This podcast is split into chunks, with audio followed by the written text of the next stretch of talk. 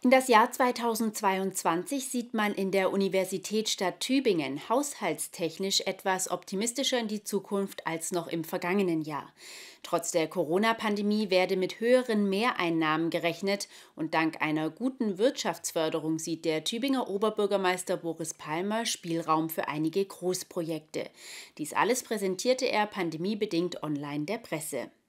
Obwohl Corona das Land und die einzelnen Kommunen noch immer fest im Griff hat, verlief das vergangene Haushaltsjahr für die Universitätsstadt nach Aussagen seines Oberbürgermeisters zufriedenstellend.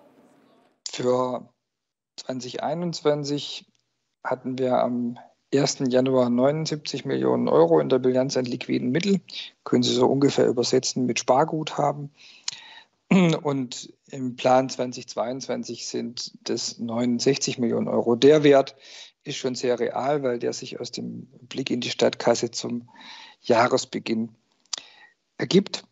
Wir haben also zum Start des Jahres 70 Millionen Euro auf der hohen Kante. Da kann man doch einiges investieren. Und es ist auch nicht viel weniger geworden als im Vorjahr.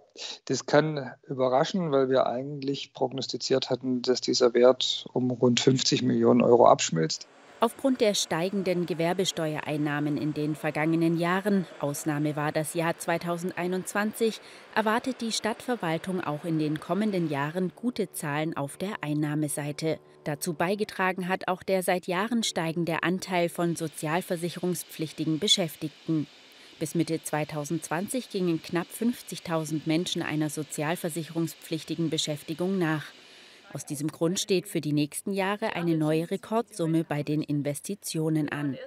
Ich erinnere mich immer noch an das Jahr 2010 mit 6 Millionen Euro Bauinvestitionen. Da bewegen wir uns jetzt in einer völlig anderen Liga. 300 Millionen Euro Investitionen im Finanzplanungszeitraum etatisiert, dargestellt finanzierbar aufgrund der großen Liquiditätsreserve und der guten Steuereinnahmen, insbesondere der Gewerbesteuer. Und allein 2022 sollen 83 Millionen Euro bereitgestellt werden.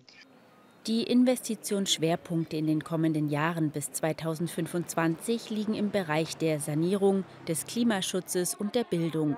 Allein gut 75 Millionen Euro sollen in Schulen und Kitas fließen. Palmer betonte weiter, dass durch die erwarteten 50 Millionen Euro pro Jahr einige Großprojekte wie die Erweiterung der Paul-Horn-Arena oder das Hallenbad Süd verwirklicht werden können. Wenn alles planmäßig verläuft, so Palmer, kann der Haushalt für 2022 Anfang April verabschiedet werden.